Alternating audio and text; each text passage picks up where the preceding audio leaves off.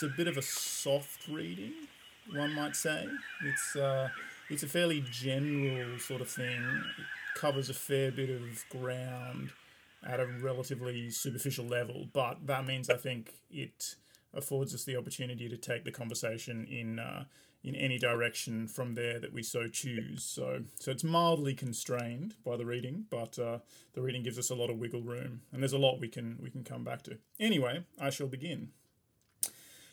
In the old Roadrunner cartoons, Wile E. Coyote would frequently find himself running off the edge of a cliff but he wouldn't, as our experience with gravity might lead us to expect, start falling to the ground below, at least not right away. Instead, he would hover motionless in puzzlement. It was only when he realized there was no longer any ground beneath him that he would suddenly crash downward. We are all Wile E. Coyote. Since human beings began thinking about things, we have contemplated our place in the universe, the reason why we are all here. Many possible answers have been put forward, and partisans of one view or another might have occasionally disagreed with each other. But for a long time, there has been a shared view that there is some meaning out there somewhere waiting to be discovered and acknowledged. There is a point to all this things happen for a reason. This conviction has served as the ground beneath our feet, as the foundation on which we've constructed all the principles by which we live our lives.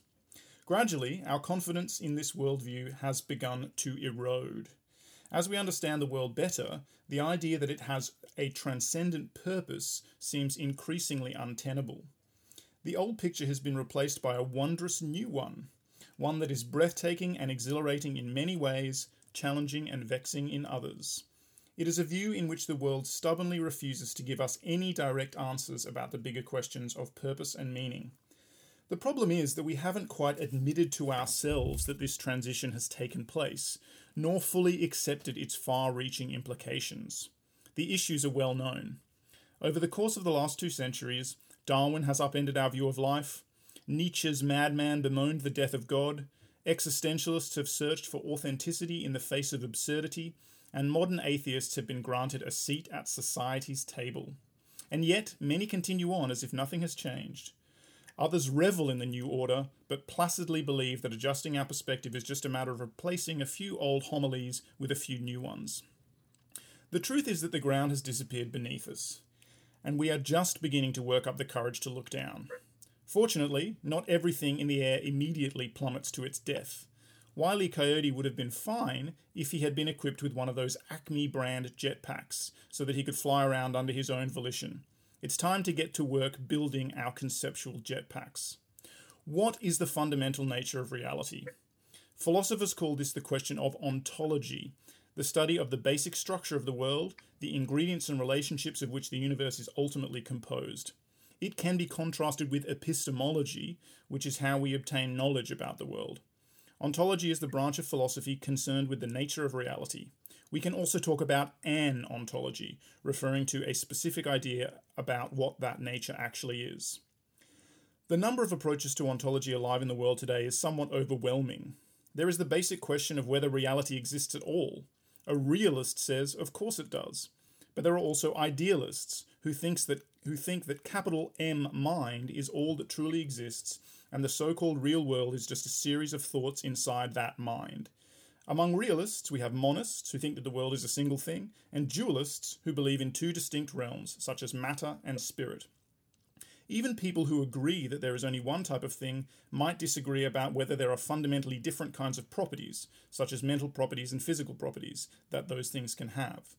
And even people who agree that there is only one kind of thing and that the world is purely physical might diverge when it comes to asking which aspects of that world are quote unquote real versus quote unquote illusory. Are colours real? Is consciousness? Is morality? Whether or not you believe in God, whether you are a theist or an atheist, is part of your ontology, but far from the whole story. Quote unquote religion is a completely different kind of thing. It is associated with certain beliefs, often including belief in God, although the definition of God can differ substantially within religion's broad scope.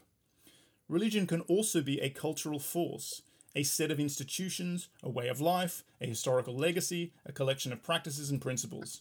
It's much more and much messier than a checklist of doctrines. A counterpart to religion would be humanism, a collection of beliefs and practices that is as varied and malleable as religion is. The broader ontology typically associated with atheism is naturalism. There is only one world, the natural world, exhibiting patterns we call the laws of nature, and which is discoverable by the methods of science and empirical investigation. There is no separate realm of the supernatural, spiritual, or divine, nor is there any cosmic teleology or transcendent purpose inherent in the nature of the universe or in human life. Life and consciousness do not denote essences distinct from matter. They are ways of talking about phenomena that emerge from the interplay of extraordinarily complex systems. Purpose and meaning in life arise through fundamentally human acts of creation rather than being derived from anything outside ourselves. Naturalism is a philosophy of unity and patterns, describing all of reality as a seamless web. Naturalism has a long and distinguished pedigree. We find traces of it in Buddhism, in the atomists of ancient Greece and Rome, and in Confucianism. Hundreds of years after the death of Confucius, a Chinese thinker named Wang Chong was a vocal naturalist campaigning against the belief in ghosts and spirits that had become popular in his day but it is really only in the last few centuries that the evidence in favour of naturalism, naturalism has become hard to resist. All right, so it was quite a long reading in the end. It took longer than I thought, and that was it. Well, yeah, that, that was it. There was quite a few of things, you know. Uh, there were a lot of things uh-huh. in there, so I'll keep it open so that we can keep referring back to it if we want. Yeah. Um, if, if it wasn't for very tame dealing with religion, I would think it would be Daniel Dennett. Yeah. It wasn't Daniel Dennett. Um, it, it, was, it wasn't. It yeah. wasn't, no, yeah. Yeah. Yeah. It's. I mean, I'll tell you who it is later, but it, it's it's a popular science writer and a, and also a, a, scientist who who I think is a is a very lucid writer on a broad range of things. I have some issues with his worldview, which maybe we'll get to. Uh, but he's someone that I, I like and respect quite a lot, and I think that you, uh, I mean, we've certainly talked about him in the past, and I think that you'd probably yeah, yeah, no, he sounds he sounds quite lucid. Yeah. yeah. I'm not not entirely sure if the problem that he you know suggests there is is actually as uh, acute or as you know paramount mm-hmm. as he I like I tend to think that people in general they don't inhabit the you know uh, philosophical they don't uh, uh, like take a philosophical position or philosophical scope of life that will then position that question to them. Like I think a lot of people and people in general, like people in their routine life, they just leave. You know, I don't mm-hmm. think they uh, deal with the meaning of what to do in general, of you know what's the meaning of life, what their being in general. I think they deal with what is the meaning of now, what is the meaning of you know me doing this, you know, task, what where I'm going with this. Mm. Like I don't think. Like I think you know only people who have I mean, like luxury so to speak, or you know inclination to go further than uh, their present problems they will be they are the ones who actually have that issue. Yeah, I think there's probably some truth to that. I mean, there's there's a couple of things I could say as a bit of pushback against that. I mean, one is the idea that even though uh, these philosophies might not be explicit in the worldview of you know your average mm-hmm. person, mm-hmm. that they might be somehow the underlaborers for that worldview. I think that term comes from John Locke, you know, he talks about the role of philosophy being an underlaborer for science, but I think that could possibly be generalized a lot more to suggest that you know the role of philosophy is as an underlaborer for worldviews in general, and that for a lot of people they do have a philosophy, uh, as as we might say, but that it is not explicit. But nonetheless, it is in fact shaping their worldview and the way they interact with the world. The other thing I might say in response to that is that maybe that has been true, maybe what you're saying has been true in the past. I mean, maybe it's true now as well, but maybe people are now or at least in the West, you know, we more, most people or a majority of people have this luxury now, and in some sense, they are actually developing the inclination as well because they are they're paying attention to so many uh, different things now. And, you know, it's often been said that, you know, everybody has an opinion and every, you know, people are very vocal now. People are talking about a lot of this stuff. Uh, but again, they might not be explicitly using terms like ontology and epistemology and things like that, but they are actually discussing things that, that are moving closer and closer to those realms. And, you know, a, a philosopher might be uh, a little bit um, concerned that they are discussing these deeply philosophical issues without any training in, you know, rigorous thinking, critical thinking, or epistemology.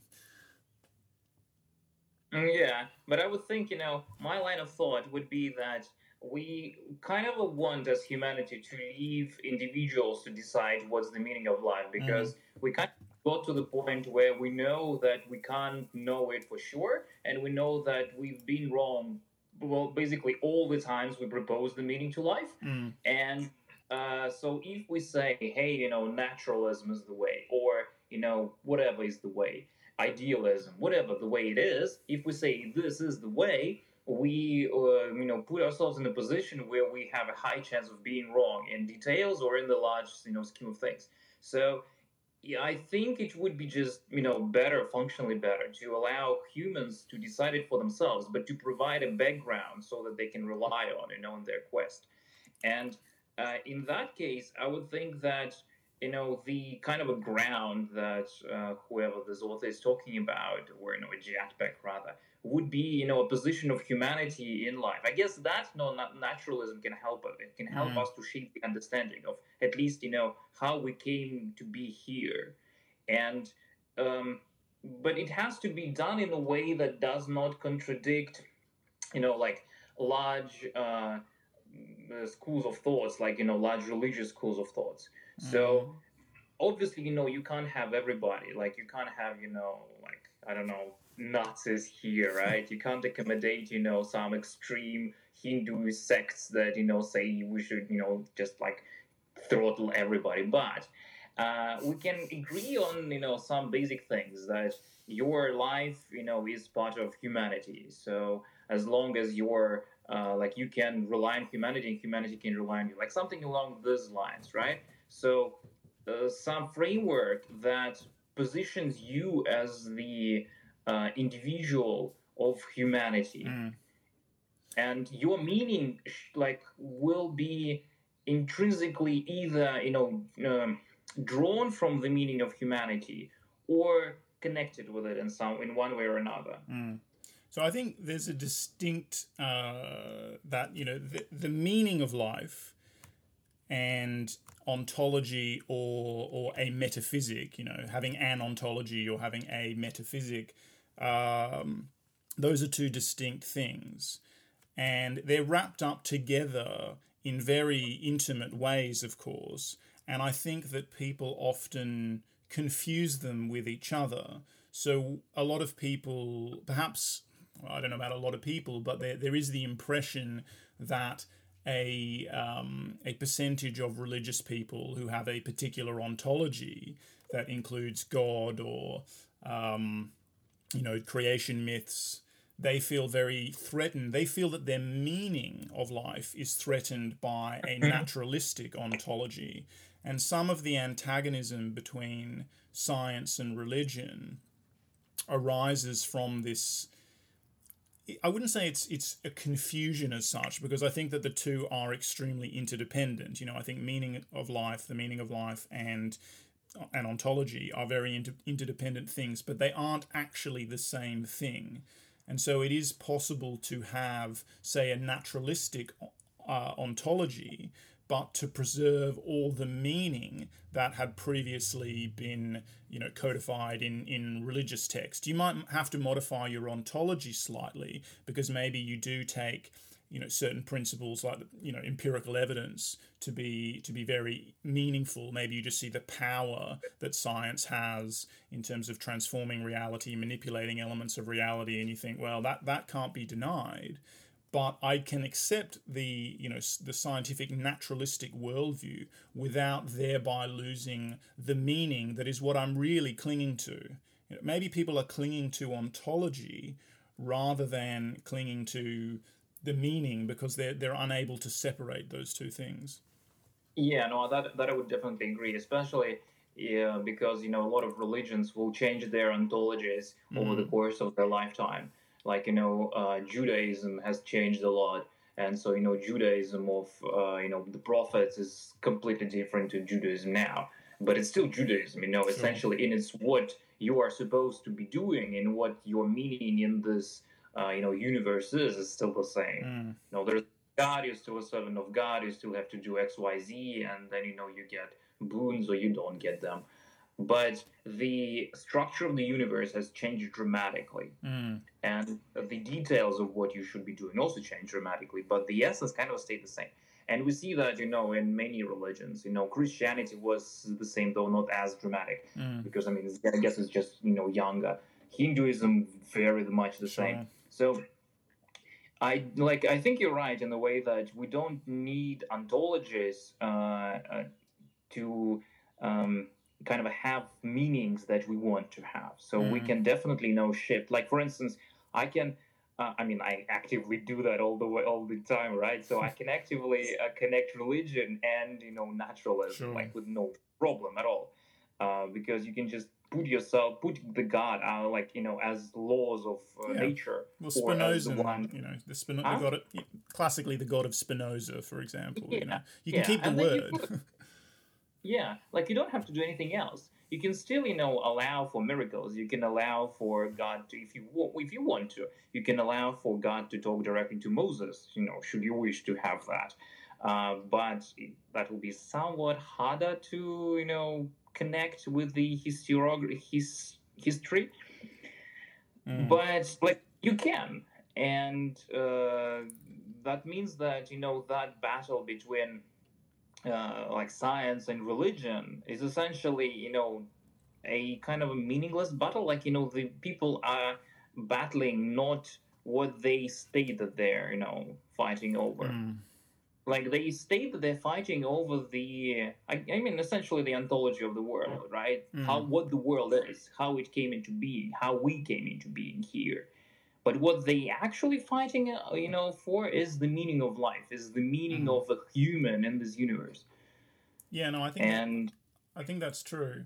And you know i think an interesting uh, corollary of this is that there are certain pressures that are implicit or explicit in the in the naturalist worldview, in the scientific worldview, that do seem to put additional pressure on the idea of a of a, a god in uh, you know not in a Spinozan sense, like in, in a more classically Christian or or any of the other you know religious senses, which is that there is this desire, and it's really it's kind of a reductionist desire but to demonstrate that the universe is a closed causal system you know like to to reduce everything down to the most fundamental level and show and i think there are that's a word we can talk about fundamental because i think there are interesting issues there but um, to reduce it down to the fundamental level which in practice in reductionist science tends to mean the smallest stuff we can we can find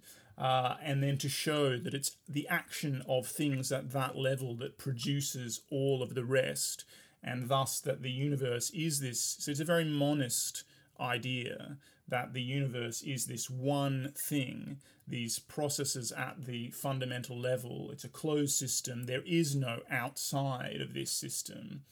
And so that very much um, uh, is, is um, in conflict with the idea of an interventionist God as opposed yeah, to a God that is nature. I mean, like, you know, some Gnostics would say, yeah, this is exactly the way universe is mm. because, mm. you know, that big stuff is God, like, you mm. know, the God.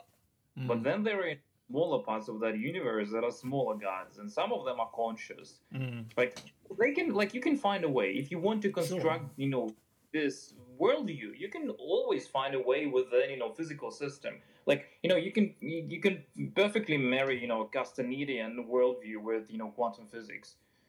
Well, it's been done. I mean, it's it's a not necessarily Castanedian, but uh, that's that's a, a, popular thing to do, particularly with a you know an Advaita Vedanta worldview at the moment. Yeah. It's very popular to to ally that with some you know smearing of quantum physics. Yeah, definitely, because you mean you're obviously not understand, you know people who are doing that, they you know not into quantum mechanics at the level that you know quantum physicists understand that. Generally not. Um, yeah, uh, like a side point here. I mean, it's like an interesting thing because this conversation can be like a web.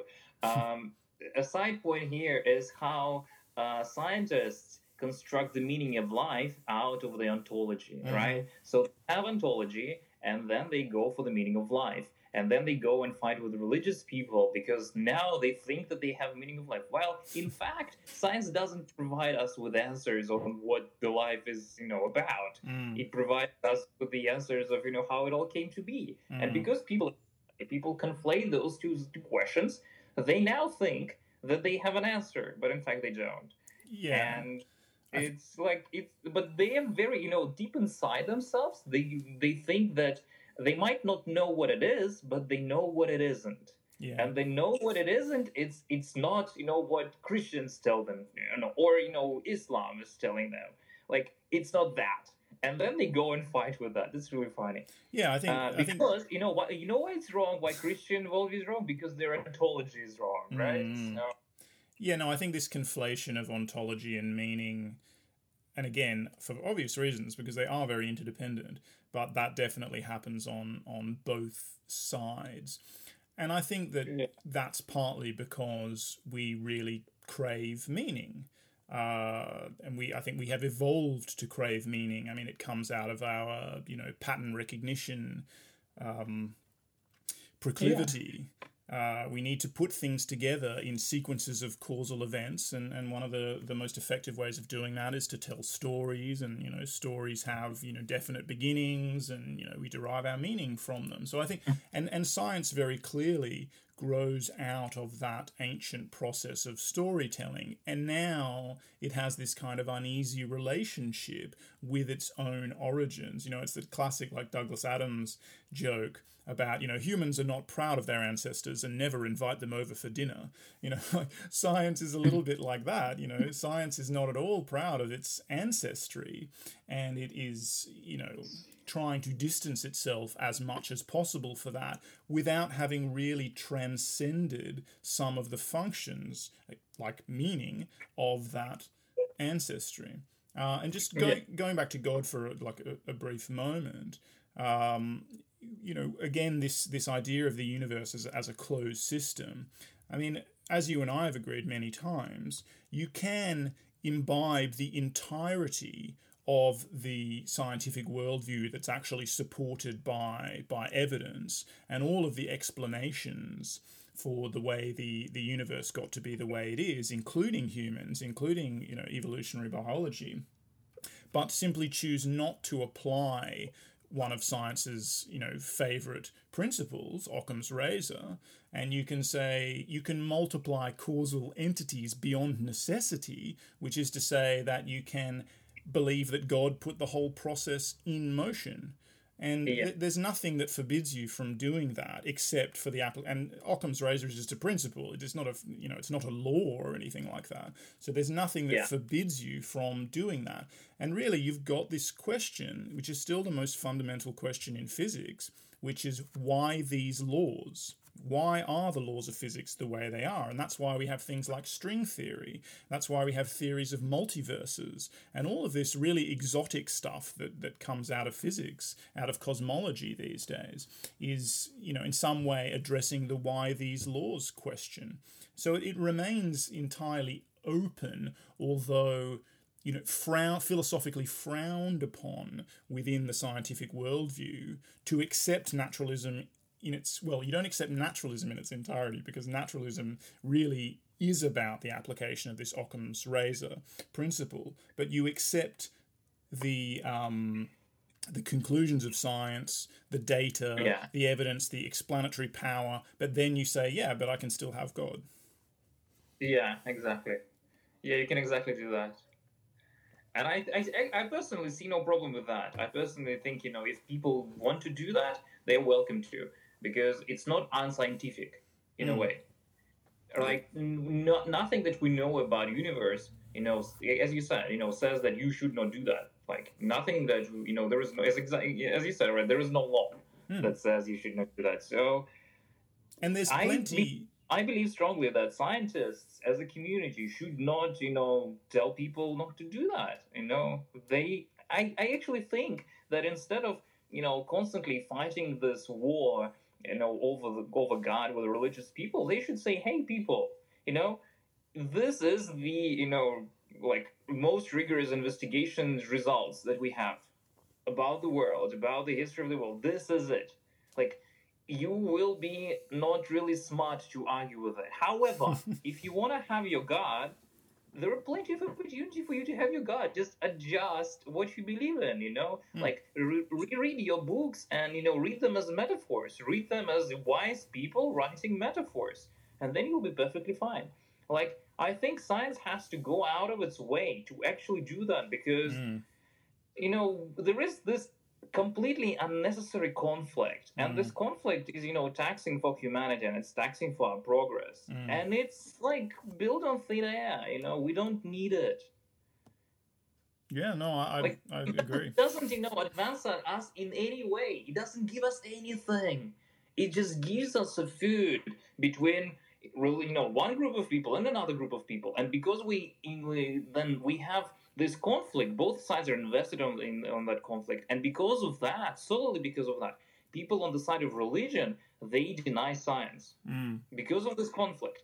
But if you you know find a way towards them find a way you know to say hey guys we're not actually attacking your core belief which we state that we are attacking in fact right? So if we say we are not in any way attacking god the idea of god they will be more prone to you know actually accept some facts about science yeah. some you know about planet and then maybe we'll have better chance against climate change maybe even yeah i mean we can merely say that we don't need god we you know we have explanatory principles that we believe and it is it is belief you know we can't we can't demonstrate this uh, and mm-hmm. of course we, we, you know we, we're getting better and better at understanding these things and we have no intention of, of you know, stopping our attempt to explain reality at any given point. Obviously, we're just going to keep going because that's that's what we're driven to do. So we can simply say we have a, an explanation. We call it naturalism, say. And according to these various principles, these various theories that make up, uh, basically make up modern science, it seems to us like we don't need a God. But you can still have it, you know, that's fine but we just don't need it. So don't, as long as you don't tell me I have to believe in God, I won't tell you you can't believe in God, and we can all just get on and move forward with stuff. yeah, that'll be great. Mm. And the interesting thing, the interest- instead of Sam Harris, or actually if Sam Harris took that position and mm. Sam Harris's clique would also took that position, uh, would mm, so that would be really relieving. And a very interesting thing is that in order to try and answer these why these laws question, uh, this question, we are uh, we're multiplying entities. That's for sure. I mean, we're massively increasing the um, the size of the universe or the multiverse well beyond what we can actually observe at the moment. And of course, there's a lot of tension in theoretical physics about this, about, say, string theory and the fact that currently yeah. there are no observations that support it or whatever. But nobody really says this is not at all scientific or this is completely illegitimate. It's just yeah. it's just that you know people are, are concerned with the marketing of string theory because it's been so popular in terms of you know popular science books and and you know boffins who, who like physics but aren't physicists and there are some theoretical phys- physicists who are a bit disgruntled about that and then they try to say oh you know this isn't really as legitimate as as as um as it might you might be led to believe because it's not supported by any empirical evidence and that's fine and that's true but we are multiplying entities well beyond what we can actually observe uh, in order to try and explain the way the universe is. And interestingly, I, I, I kind of see that itself as a little bit of an insecurity of the scientific worldview. It's it's kind of done in response to the threat of God creeping into worldviews, because you could just say, "Hey, the laws of physics are just the way they are." You know, you could just say there are such things as brute facts in the universe um, that you know certain things just happen to be the way they are, and you can avoid the whole issue of the anthropic principle that way. You can say, look, it could have been any number of ways, but it's not at all mysterious that we happen to be living in a universe which has exactly the right kind of laws to support you know ultimately human life because we are here and we only have n equals 1 there's nothing mysterious about it. It had to be that way um, you know, there are no other options but Yeah. for the laws to be fine tuned to support the existence of life and, and, and ultimately human life. But there is this anxiety that God kind of gets to creep in if we don't answer the why these laws question. And of course, I definitely think we should try and answer the why these laws question. I think it's a really interesting question, and we shouldn't, again, we shouldn't put a cap on on our attempts to to explain the world. I mean, why why why do that? But there is this this motivation there to you know deflate or destroy the anthropic principle, which itself is motivated by the fear that you know God's going to get in through the back door or something like that. Yeah, because I mean, um, because people who you know uh, put forward the explanation for why uh, are these laws, uh, they are motivated by the same desire. They are motivated by the desire of meaning. You know, what do those laws mean? You know, uh, like Mm. what's meaning behind the facts that we have? Yeah. They can't accept that there is no meaning. Sure. They can't accept that things are just the way they are Mm. because they are driven, you know, like as I mean, we're kind of discussing that science is driven by the same notion, right? Mm. It's driven by the notion of finding the meaning behind the facts that we see. And we keep going into, you know, meaning and then we construct, you know, with that meaning we find new facts and with those facts we construct, you know, even further meaning, right? And uh, with this, in string with string theory, it's interesting how they can accept the string theory and can accept multi-world interpretation. they would still be like, yeah, we're not sure. It's not necessarily like this, but this is a theory. They are fine with that. But then would fine with people saying, hey, it's just God. Like, if in my understanding, it's essentially, you know, things on the same on the like same level. Yes, one is more rigorously worked out, and Mm. one is, you know, has mathematical apparatus to support it Mm. obviously. But then, you know, like it still doesn't make it more real. It makes it more complex. It makes it more worked out, but it doesn't make it anyhow more real or more credible. You see what I'm what I mean in this way? Yeah. like it obviously know it has obviously more credibility because you know we have more interconnected theory that you know connects it to the larger way of thinking but i'm pretty sure that if we put several institutions to work on the god hypothesis in the same way we will have it also worked out and with you know really fine mathematical tuning to it Well, we have the uh, on- So- you know ontological proofs and things like that, sure, of the existence of God. like, yeah. As far as philosophy goes, philosophy about God and why God exists, you Mm. know, is really, you know, complex and complicated Mhm. shit. So, like, I feel this is slightly hypocritical. Mm. You know that, uh, yeah, multi-world's fine, multi-world is good. You know, Big Bang and stuff. While the, you know, God is not good. Yeah. But uh, getting back to the meaning, meaning stuff. Well, hang on, hang Um, on. I just want to talk. I, think- just want to respond yeah. to the multiple worlds thing for a second because I think there's an interesting uh, aside here. There are there are obviously lots of different kinds of multiverse in physics. Uh, you know, potential kinds of multiverse. You know, there's there's the the universe that is beyond the light cone. So the universe is obviously much bigger than the quote unquote universe. Uh, you know, which is 13.7 light billion uh, light years, 13.7 billion light years across. Uh, there's that kind of multiverse. There's the quantum many worlds theory of Hugh Everett, and that's distinguished from the you know different other kinds of multiverse like the string theory multiverse. And obviously, you know, I should mention the first level multiverse is is expected because of inflation to be lots of pocket universes. So there'd be you know large spaces, large tracts of empty space between universes, which are essentially isolated, um, you know, almost closed causal systems because they're so far away from each other. So they are, it is like a multiverse. Yeah, then there's the, the obviously string theory, but many worlds, Hugh Everett's interpretation of quantum mechanics, you know, partly that exists because it is a way to make the mathematics of quantum mechanics deterministic because there is just as there's this unease with um, the God issue, there's also an unease about randomness or, uh, you know, stochasticity, like genuinely stochastic behavior.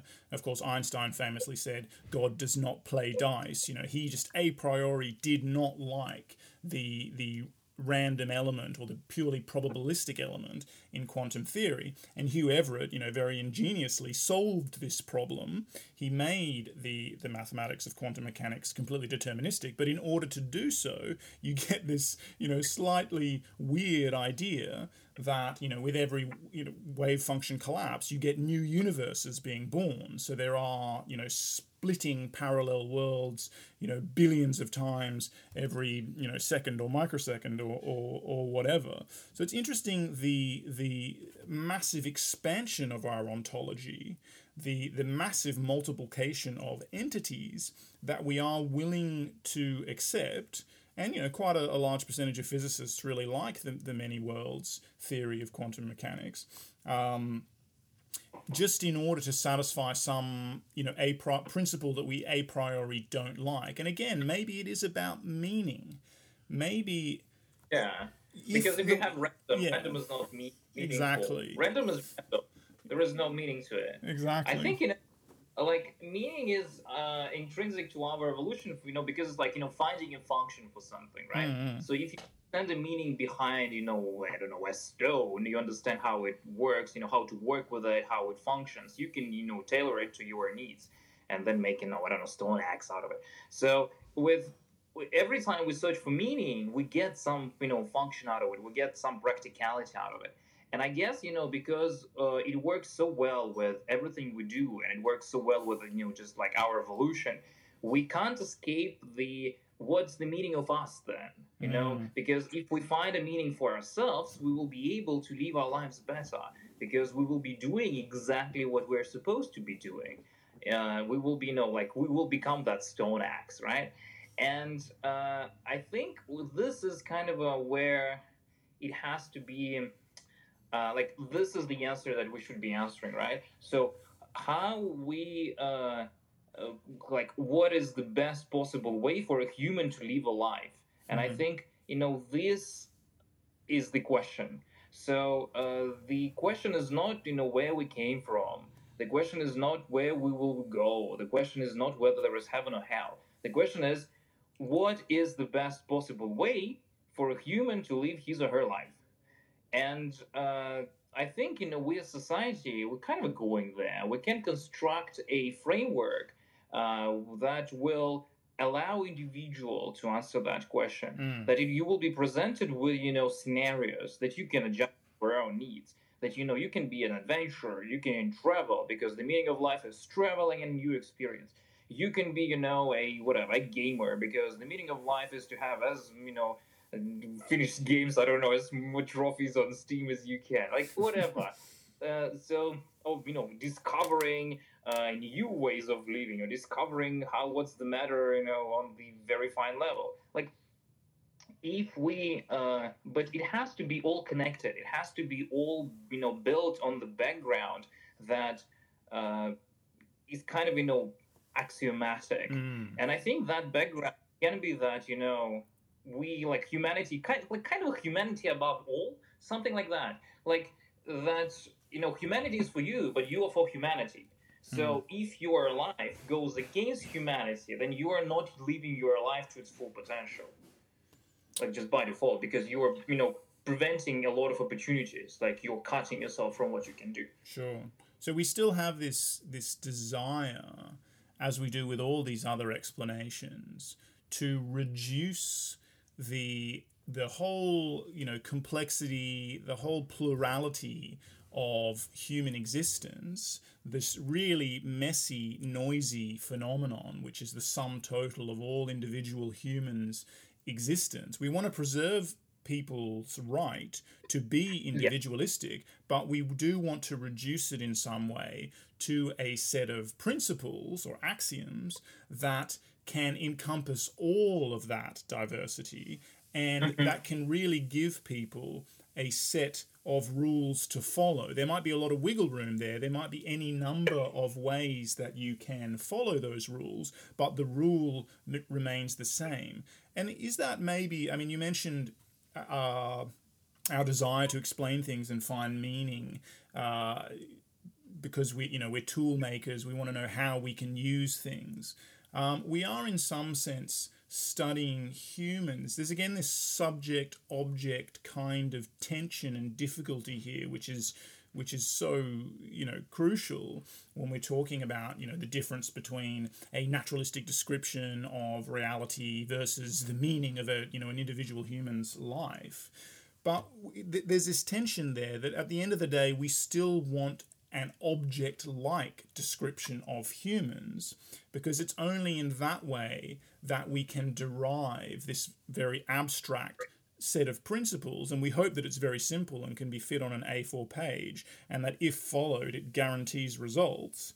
Uh, and that's why people are so interested in you know self-help books and you know new age community and the, the wellness fad and all these things i mean it's it's a very very noisy space still but there is yeah. some impulse that just give me the answer, man. Like we just want something simple. We want magic bullets.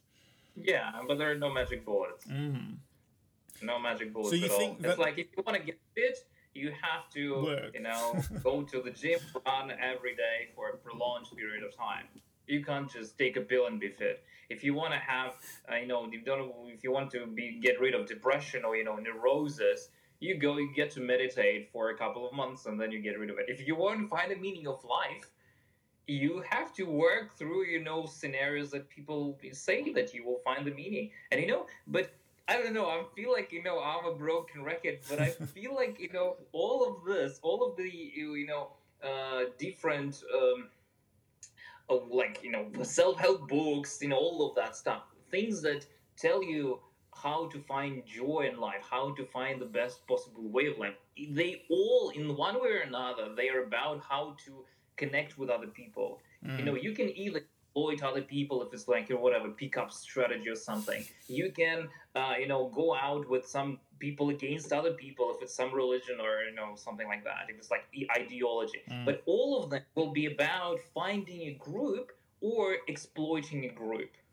And so it seems to me that you know one thing is certain that your happiness is intertwined with humanity. Sure. I mean, it's unsurprising that humans are obsessed with humans. I mean, I think one of the the best hypotheses for why we have such complex problem solving abilities and ultimately such a, you know, complex consciousness is because we evolved in an arms race with other organisms, namely other humans, that were developing this complex problem solving capacity in parallel so that we you know we drove the evolution of each other's problem solving capacity and consciousness by being social organisms. Um, so, really, the most complex thing that we ever do is try to understand other people. Um, so it's not surprising that so much of our, our conscious energy, you know, so much of our rumination, like all those thoughts which are making people sick, perhaps, you know, that, that are linked with depression and anxiety, like so many of those are about how other people view us, you know, how do other people view me? Am I going to succeed in this context with other people? Am I going to succeed in relation to other people? You know, am I going to do well in all of these social endeavors? So we, we are obviously completely obsessed with that. And therefore, any prescription for, yes, doing well, you know, any principle set of axioms that can guarantee anyone's um, happiness would necessarily have to deal with our relationship with other humans because I think there's one thing that nearly everybody agrees on is that it's very difficult although you know some ascetics kind of manage it it's very difficult to go off and, and, and live in complete isolation and be happy and be fulfilled. Most of the, the, you know, the most, dare I say, the most meaningful things in people's lives are, of course, you know, their connections with other Yeah. people.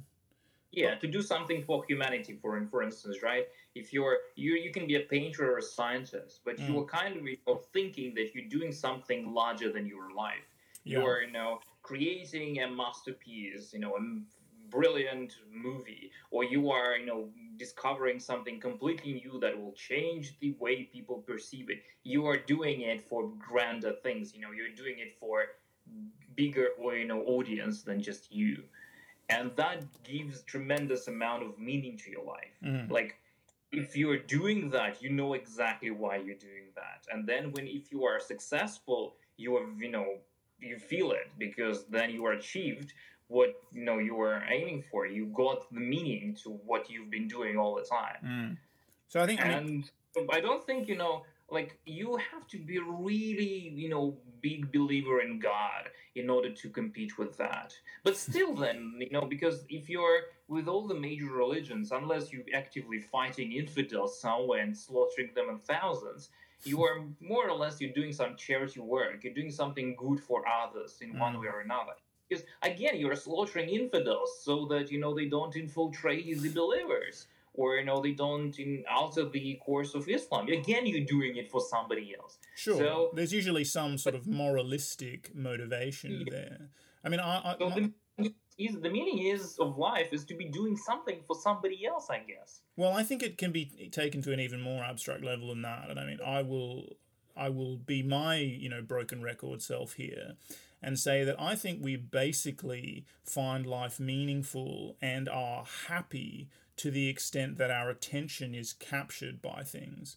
And I think because our consciousness you know our, our ability to attend in such an ex- expansive manner evolved in the context of problem solving and in groups i think that you know to quote david deutsch we are happy to the extent that we're solving problems he says. I say it's more general. We're, we're happy to the extent that our attention is captured and solving problems is a particularly good way of having our attention captured and directing our attention towards other people again because that's why we have evolved such problem solving capacities as we have is a great way of solving problems and thus having our attention captured and you know you're, you're absolutely right I have, I have an, in, contradiction to that. okay People with de- depression, people with self-obsession, yeah they have their attention capture, captured perfectly. They're not happy by any means. Uh, I don't actually think that they do have their attention captured. I think that they're extremely bored. Um, so I, I will add the caveat though, and I mean, you make the point that it's having your attention captured by things other than your own rumination, if you want. So it's by things outside yourself. Because your own rumina- rumination is, is fundamentally chaotic. Um, and it's certainly a principle of you know many of the systems of self-help that have been around for millennia and seem to be pretty effective. And of course you know buddhism is a favorite for me uh, that directing your attention outwards is the, f- the fundamental principle. It's not by the way you know further further to our conversation of last night i think which i'll just explain for people but um, it's not about ignoring your thoughts it's not about ignoring things so that they don't become stronger so you were sort of i was uh, to catch people up i was we were talking about society and we were talking about uh, you know issues in society and, and ideas that are um, potentially have negative impacts. You know, we were actually talking about, you know, the radical left in particular. And I was saying, you know, don't be so reactive to those ideas because when you react to them in this way, you make them stronger. And I used the analogy, I said it's a lot like meditating, it's a lot like your own psyche because when you react to things that arise in your own mind, you do often make them stronger. You make them harder and harder to escape. And um, and of course, I said that the reason society, well, perhaps the reason society is a lot like an individual psyche is because society is just lots of individual psyches, basically. So we see, you know, manifestations of, of similar patterns on different levels of reality.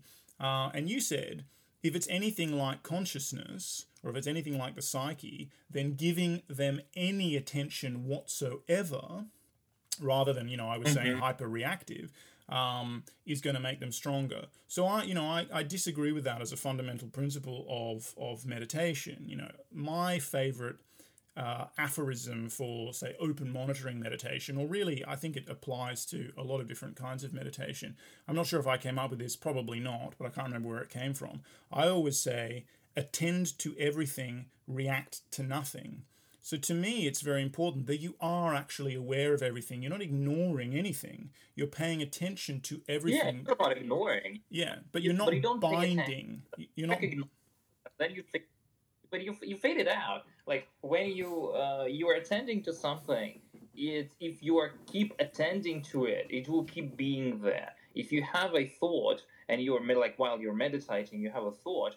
If you just you know accepting that it's there then you turn away your attention. Like it's still somewhere, but you're not attending to it.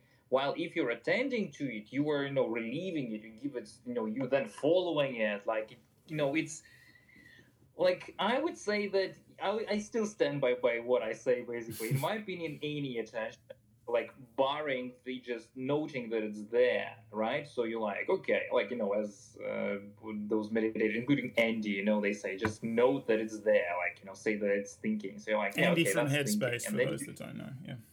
Huh? Andy from Headspace for those that don't know, yeah. And then, and then you just turn away your attention. Yeah, no, like, I don't think this. That... But this this technique is what allows you to turn away your attention. Yeah, no, I, kind of label it as insignificant, and then you turn away. Mm, no, so, I, th- I, think that that's a misinterpretation. Actually, uh, to be honest, man. I mean, maybe the difference is just in the words. But what you're actually doing is you're not turning away or you're not labeling something as insignificant. You're making no value judgment whatsoever. Yeah, hang on, hang on. Value- Stop jumping in, man. let, let me yeah. finish what I'm trying to say. Um, you know, apologies to the listeners. We are supposed to not be talking over each other.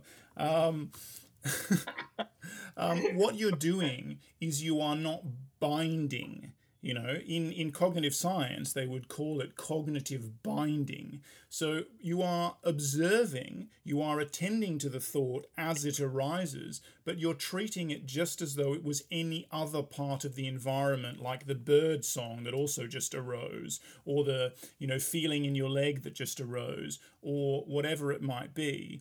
The feeling in the leg is kind of a bad example, but you, you are to treat all such things that arise as if they are just parts of your sensorium and not to bind with them. But you're certainly not. So you're, you're noting them, you're attending to them, but you are not grab you're not reacting to them, you're not grabbing hold of them.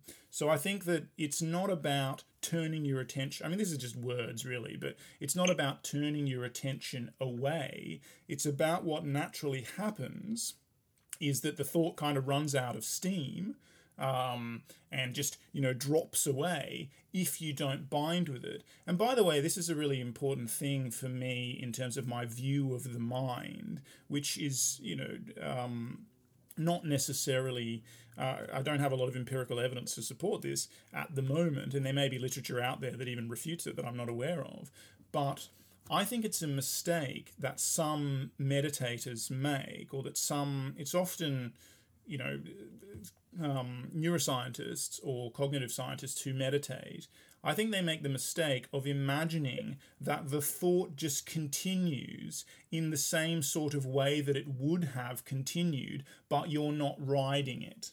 You know, I actually think the the act, if you want to call it an act, or the non-act, the anti-act of not binding with the thought has a dramatic effect on the half-life of the thought. Um, yeah, I would agree with that. Like, it would still continue. It still continues in the background. It continues as a process. Like, the process that gave rise to a thought continues until, you know, its activity runs out. So, but obviously, if you give attention to it, if you, whatever, bind to it, as you say, you prolong its lifetime because you're giving it for like you're putting it in the spotlight now it Mm. becomes important this is what i mean right Yeah. so in terms of importance it's like you know how much resources does your brain For give sure. to it and there is you know like by default it gives you know x amount of resource but if you attend to it i guess we're talking about the same thing in a way but there is Yeah. i feel like there is some slight difference like but maybe there are no slight differences at all so when you are attending in my terminology. When you're attending to a thought you're giving it more resources because you're putting it in a spotlight. So when i'm looking at the fields and there are you know grasshoppers and birds and clouds and everything i'm not actually attending to any individual thing. I'm attending to a whole. And so i'm not giving uh, any importance to individual parts of the you know scenario that i'm looking at scenery that i'm looking at uh, then you know more than any other uh, part so they all, you know, as, as far as their signal, as far as my attention, they're all the same. So when you are meditating and you have a thought and you have, you know, sensorium and you have, you know, birds singing somewhere, you are attending to the, I mean, if you are doing that type of meditation, you're attending it to the whole. And so, uh, yeah, a thought will be, you know, a part of the whole. So, but you're not attending to a thought. See what I'm saying? So yeah, but, not. yeah. So there's really not any difference in what we're saying, but what I'm saying is it's it's not. It's just a terminological difference. Yeah, I'm saying. but I would say that this, is- this is this would be att- attention.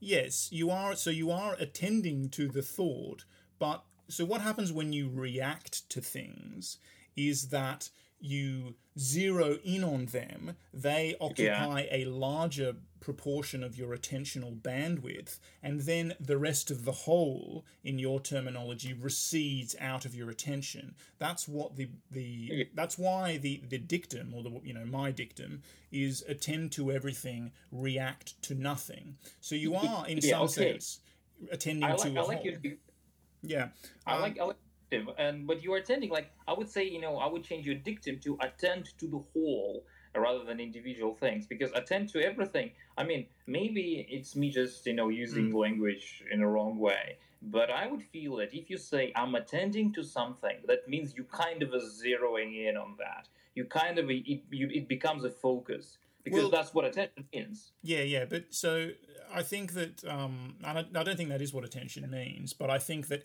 everything and the whole are essentially synonyms here. So you might prefer to say attend to the whole, um, but attend to everything is a is essentially conceptually exactly the same idea. conceptual is the same but it can mean to like i mean i would i would think that a lot of people would understand it as like you know active forceful attention to all the things that there are so if you say if you're we're sitting you know near the field and you say to somebody hey you know attend to everything there. Person will be like all ears and all eyes and trying to capture everything that's there is. Well, because clearly, you'll be like you- you won't want to miss anything right? It's like when you're watching a movie if you are really attend pay attention to the movie like you're attending to everything. You notice everything that's there. Yeah, but I don't think you're, you know, if you were to just say to somebody, "A- attend to the whole, you couldn't then say, and now go off and you're sweet and you'll be a meditation master. You know, people won't even have a clue what you'd mean by the whole until they have experienced that. So, I mean, yeah in both cases, I'm not saying that this dictum, you know, we can just give people No. this aphorism and then they will become, you know, adept meditators. You know, I- I'm I'm not even sure that you know me with with many years of meditation under my belt. I don't think I'm a, an adept meditator. You know, it's it's a very long process. Um, it's just yeah it's it's, just a long process i have to do it every day yeah, exactly. And uh, that's just a, an aphorism that I really like because for me, and this is, I think, um, you know, backed up by the way people talk about cognitive binding in cognitive science. Um, you know, like when you take something to be part of yourself, essentially, when you assimilate a thought to yourself, uh, which is normally a process that you don't even uh, notice, right? So, as far as you're concerned, the thought arises and it is part of yourself. You don't actually see the the the moment, you know, that first tiny little bit. before it is assimilated to yourself.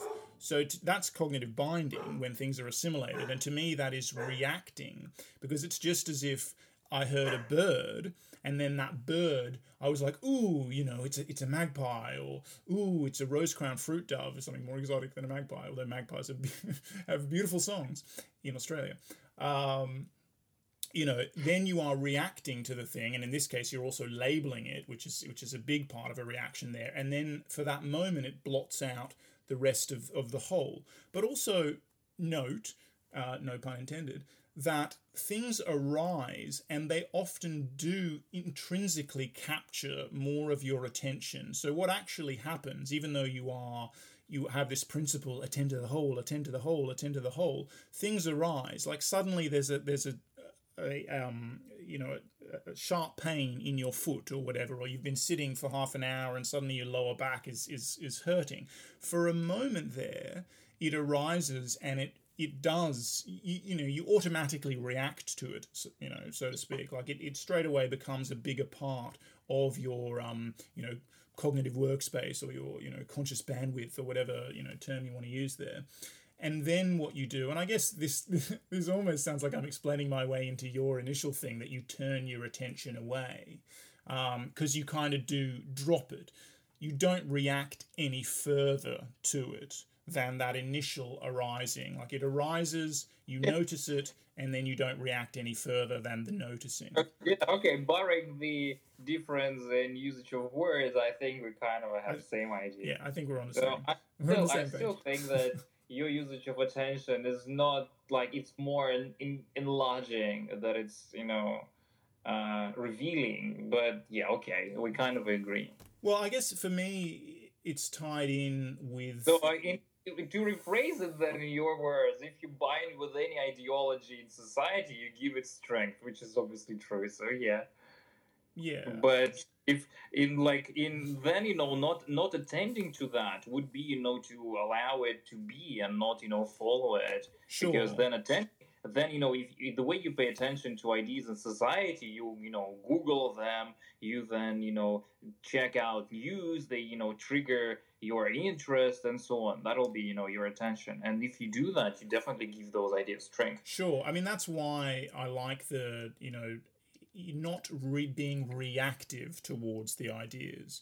Because I think when when you react to them in a you know in a less than mindful fashion if we continue with the analogy it's clearly not an exact analogy. I didn't intend it to be an exact analogy but when you react to them in a less than mindful way so you are not being aware enough really of your reaction because this this you know stupid way people are behaving or these stupid ideas they are expressing has you know irritates you in some way. And whether again whether you are actually affected emotionally or whether you are just intellectually irritated is somewhat of a moot point there as well. You know some people are very good at um, emotional um, regulation and so they never sound like they're worked up. You know, it's it's the Sam Harris versus Jordan Peterson divide there. You know, Sam he's because no doubt of his of his decades of meditation experience, he is extremely good at regulating his emotions. So Sam pretty much or well no, he does sound irritated sometimes, but he's he's pretty good at sounding very measured, speaking calmly. And you know, I think that that's great and I think that enables him to have more productive conversations. But with, that's deceiving. That's deceiving because in yeah, a lot yeah, of ways, I mean, that, that's what I'm trying to say. Guided by emotions. That's what I'm he trying to like... say. Exactly what I'm trying to say is that uh, he he's he is regulating his emotion. He's not having a big emotional reaction, but there is a big intellectual reaction because some ideas trigger him. Jordan Peterson is the opposite. In, he's not the opposite. Ideas trigger him big time, but he doesn't emotionally regulate in anything like the way that Sam does. You know, Sam uh, Jordan is always coming off as as really quite irritated and worked up about things. And that's one of the reasons why a lot of, you know, there are a huge number of people who really like Jordan Peterson. There are also a lot of people who find him very difficult um, because he not only are his ideas somewhat challenging, um, but he comes across as being irritated all the time and, and overly emotive. but you know, my point is exactly what you were saying: is that Sam is actually irritated or dismissive or whatever you want to say of various ideas. He is reacting to those ideas despite the fact that he's got his emotions under control. And I think that's the that's the thing that I'm talking about. I'm saying there are ways of engaging and even criticizing these ideas in conversation, in particular, in particular when you're speaking to someone that holds these ideas, uh, that is less reactive. It's more measured. It's more, you know, it's a cliche term really in this context, but it's more mindful because you are aware of the way you express your ideas, the effect that is having on the you know your your conversation partner. Um, so yeah, that's that's where I think the analogy is strong. Like not to be reactive, but that doesn't mean not to criticize or not to you know engage in some way i think we do have a responsibility to engage and crit- with and criticize yeah, bad but ideas. if you're criticizing if you engage with the idea it definitely makes it stronger. You know if you're like you're polishing it through conflict if anything you know if you're uh, but that's okay because if you're making it a better idea you know the idea is that that polishing process better idea. If you, if you know, I not not necessarily agree with Jordan Peterson's idea on Marxism here, Mm. but if you take his uh, line of thought, it will be like, you know, uh, people arguing against Marxism led it to be a better Marxist idea, led it to become, you know, postmodernism, which is now dominating the social justice warriors landscape, which is a really powerful idea. So all the years battling against that led us here, led us with the more resilient idea, the idea that is built such that it's you know invulnerable to a lot of attacks. sure And same can be you know said about you know the kind of you know Trumpism that everything is you know like alternative facts, that kind of a thing. Well, there are two different perspectives that you can take to, to the, the polishing, to really the selection pressures that are put Yeah. on the idea. Yeah, exactly. It's selection pressure. You're doing like you know survival of the fittest. Yeah, yeah. way, But so there are two different ways you can look at that, and both of them are, in my opinion, actual in the context of cultural evolution. So there's the memes eye view, there's the memetics perspective, which is, you know, using the, the Daniel Dennett um, phrase, you say cui bono, you know, who benefits from the selection process. And th- what you're saying is that the ideas are becoming stronger, they're not becoming better ideas, they're becoming Yeah, they're stronger ideas. stronger. But there is Yeah. also, in cultural evolution, there is also an intelligent design component. And that is particularly, that's what we're aiming for with critical engagement. We do Yeah, also like, inadvertently like- cause memetic selection, but we are aiming for intelligent design. And there's no better way of doing it. Like, just, you know, kind of to your point initially, just ignoring the thing. Um, I mean, to your point, outside of my analogy of the mind, you are saying you need to engage with these ideas because otherwise they run amok. And of course, I agree with that.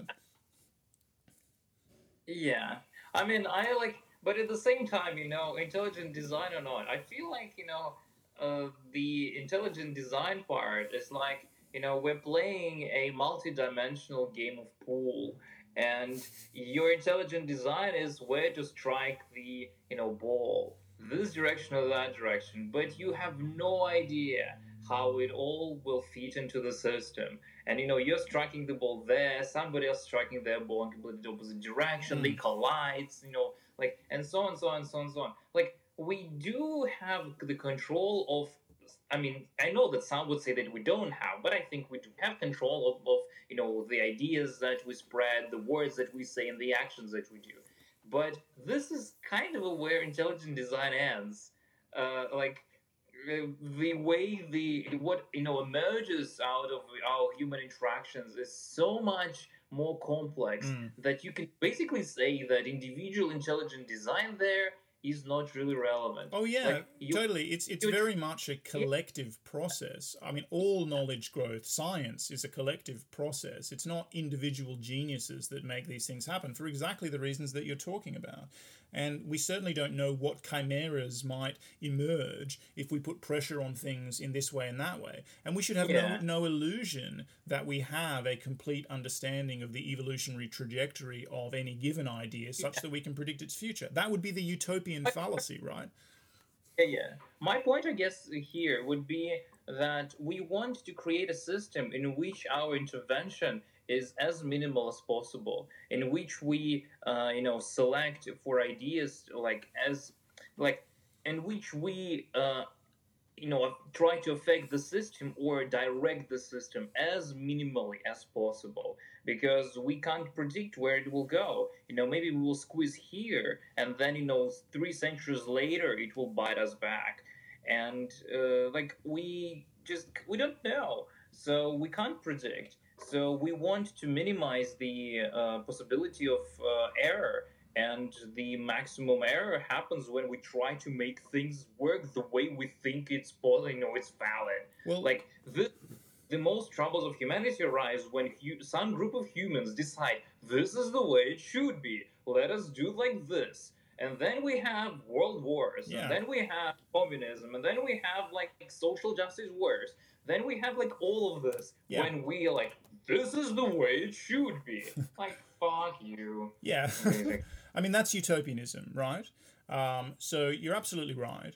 What we need is a is a system or systems that allow and firstly acknowledge the reality because it happens no matter what that's the thing change happens and it happens like you've said on a in a multi-dimensional phase space and we are certainly incapable of predicting the um, you know future outcomes of this change. And, you know, we've talked previously on the podcast about how, you know, the pace of change has accelerated to such a point that the event horizon is, you know, that the point beyond which we cannot predict the future is closer than ever.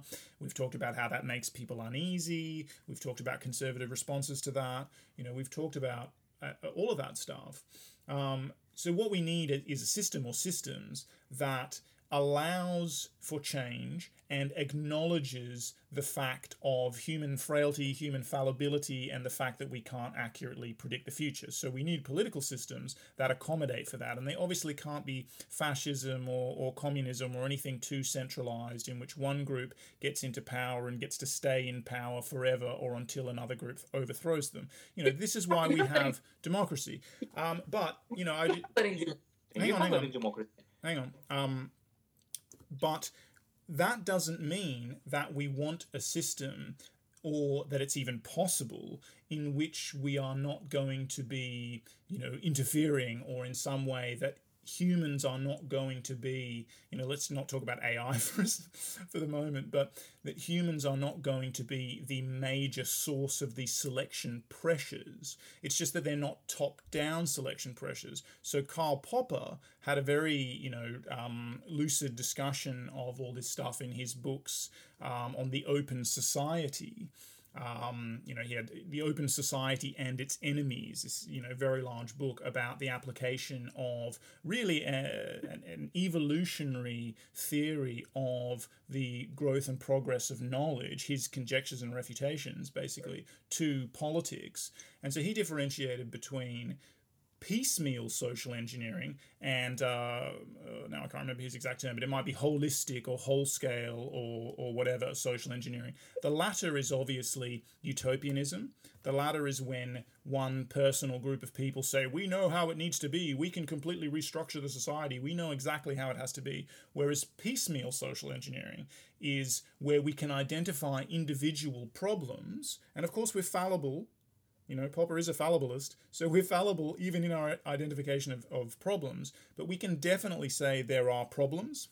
And the only way they do get fixed in human societies is by people engaging with them and trying to fix them in the messy and noisy way that this always ends up. And they create new problems. And then we have to try and fix them. And we can't predict them before they arise and, and all of that stuff. Yeah. But maybe we can minimize the arisal Arisal? Um, oh, what's the noun from arise? Arisal? I don't know. When I speak to you, uh, funny things happen to my vocabulary because I hear so many, you know, slightly off, you know, funny neologisms. Uh, and and sometimes it just it just blanks my mind, and then if I say something, I'm like, oh god, is that actually right? Um, So, you know, much as I love you, I have to say that you have not been good for my eloquence in conversation. well, I have to say that it it worked for me in reverse. So we kind of we know. so we're meeting each other in the middle, right? yeah, I mean, my English has become dramatically better because of you know talking to you. So I guess you know what you lost off seconds. So yeah. that's good. Yeah. As I mean, expected, to finish, yeah. finish it up, to finish it up, yeah. and bring it back to the. Bring it back. Uh, huh? Bring it back. Yeah. yeah. Bring it back to the uh, the initial topic, right? Yeah. The um, ground that we'll you know we lost. So we understood yeah. that you know not the way we thought, and now we lost the ground. And I think you know the way to solve it is to first acknowledge that a you know we don't have a solution to this problem mm. from you know any of the ways that science doesn't have a solution to the you know meaning of life question mm. that you know religion doesn't like we don't we don't have the solution that we would be sure of and so that we should then uh, instead of saying hey you know we think our solution is better or you know this is the better way to get the solution. I think we should establish the um, like the ground. You know, where's the ground? And I think the ground is that in order to solve this question, we need to have two things. We need to have you know place to live, and we need to have people that are solving this issue, right? So we need to have planet Earth, and we need to have humanity. So any ideology, anything that says that meaning of life lies outside of those is by default, you know uh, wrong. So mm-hmm. If we like, we kind of need to establish a you know seeking mechanism, and then we can continue on. We can debate. We can you know have you know anybody who is engaged in thinking about meaning of life come forward and you know debate it. But we need to establish that there are you know several uh, like you know primal axioms that allow us to solve this question. And this is that you know we need to preserve Earth and we need to preserve humanity mm. for as long as it takes mm. for us to solve this question. Sure. So any any ideology or anything that goes against those two, you know, boys is invalid. yeah, no, I think that that's that's very true. Um, I think that's a good place to mostly wrap things up. So I will reveal the um, the author is Sean Carroll you know, theoretical, right. yeah, theoretical physicist Sean Carroll, um, and it's a, an excerpt from his book, The Big Picture, on the origins of life, meaning, and the universe itself, which I think is I haven't read the whole thing yet, but uh, I think it's a good book, a very interesting book, and I've watched. Um, actually, several years ago, his his several of his talks from the speaking tour that he did when the book first came out. I think he's a very lucid guy, and something that he's comfortable with that a lot of uh, you know very scientific or even you know scientistic um, popular science authors, whether they are scientists or not, um, are often not comfortable with is the levels of description thing where he says, uh, which is correct, that all the levels of description are very important and um, however he does have this tendency that he kind of doesn't want to give up towards privileging, and I guess it's because he's a theoretical physicist, towards privileging the very, very small stuff, the smallest stuff we know about, as being the most fundamental level of reality. So he has a kind of, you know, somewhat, you know, physics chauvinism or, or fundamental chauvinism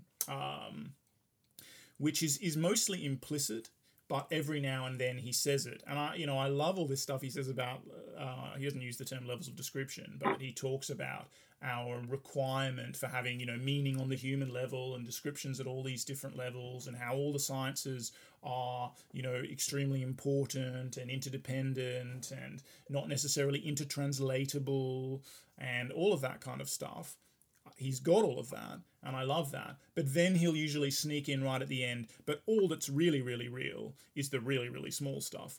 And I just think, you know, it's always just there that, you know, he is at heart a reductionist.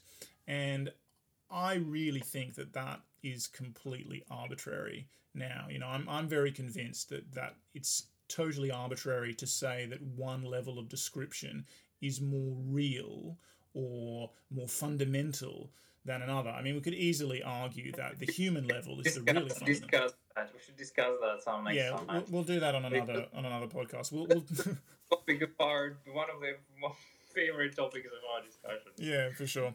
Yeah, we'll we'll. I mean, we have talked about it a little bit on the podcast, but we'll do a, we'll do one dedicated to to what is real or what is reality.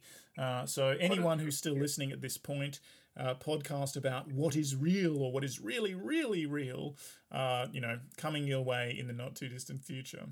Um, and thanks for listening and up to this point.